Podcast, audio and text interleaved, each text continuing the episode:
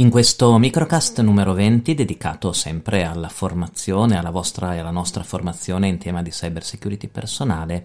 vi volevo parlare delle aree riservate e della creazione di aree riservate sul web, che è un passaggio secondo me molto interessante, anche se un po' specifico, mm, in un'ottica di sicurezza. L'idea di questo argomento mi è venuta perché mm, durante il Covid alcune realtà che ho contattato, con cui ero in contatto, soprattutto banche e assicurazioni, avevano improvvisamente la necessità di scambiare documenti con i clienti. Pensate anche soltanto a un contratto di assicurazione, a far firmare dei moduli, a ricevere un certificato medico per un sinistro, altro. Però eh, sotto Covid, eh, qui a Milano e in altre parti d'Italia, con le sedi svuotate, l'impossibilità fisica per i, le persone di andare personalmente a portare quei documenti, si erano un po' diffuse delle cattive prassi, secondo me, di sicurezza, che erano ad esempio l'invio di certi tipi di documenti con WhatsApp oppure in posta elettronica non cifrata. Allora alcune realtà hanno pensato mh, di eh, attivare delle aree riservate sui propri siti web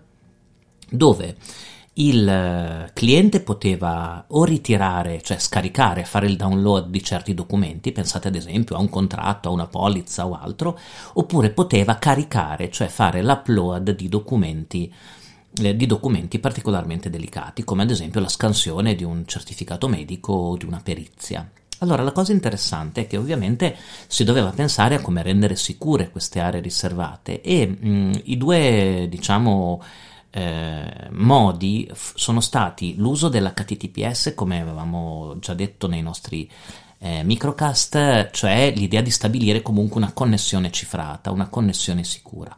ma soprattutto il, i fattori di autenticazione, cioè di garantire l'accesso agli utenti non soltanto con eh, il nome utente e la password, ma anche con un secondo fattore di autenticazione, ad esempio l'SMS inviato sul cellulare o altri sistemi tipo la generazione di codici. Quindi eh, il tema che vi vorrei affidare questa settimana per, eh, come approfondimento e per aumentare le vostre competenze è proprio questo, come creare delle aree riservate eh, in un sito web per consentire uno scambio di documenti che sia sicuro. Rendere la procedura sicura richiede non solo la tecnologia ma anche la formazione degli utenti e questo era nato anche e soprattutto, vi dicevo, per evitare la comunicazione via mail di documenti particolarmente delicati. Mi riferisco a quei documenti che prima del Covid si portavano di persona, no? cioè tipo l'agente assicurativo o in banca si riceveva il cliente e i documenti avevano, cioè, passavano semplicemente di mano in mano, quindi con un livello di sicurezza elevato. Ora che mh, in alcuni contesti non ci si può più vedere di persona, l'idea è come superare l'utilizzo della semplice posta elettronica, evitare la comunicazione per mail. Anche in questo caso l'immaginare un'area sicura usando le connessioni sicure, l'HTTPS, un'area che richieda un doppio fattore di autenticazione, sia da parte di chi deve lasciare il, lì il documento, sia da parte di chi lo deve ritirare, può essere secondo me un ottimo, un ottimo spunto, un'ottima idea per